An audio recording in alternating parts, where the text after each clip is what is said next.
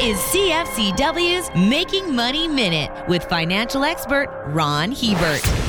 One of the big risks pipelines face is the massive cost overruns that they've been experiencing on recent projects. The Coastal Link pipeline, which is being built across BC to take natural gas to an LNG plant in Kitimat, was originally supposed to cost 6.2 billion. The price tag has ballooned to 14.5 billion. The Trans Mountain oil pipeline, which taxpayers are on the hook for, was to originally have been budgeted for 7.4 billion. That figure has increased by a factor of four. Escalating price tags are making new projects uneconomic. Because of spiraling costs, the construction of new pipelines could go the way of the dinosaur in North America. For more information, listen to our Making Money show hosted by Ron Hebert and Gord Whitehead at letsmakemoney.ca or cfcw.com.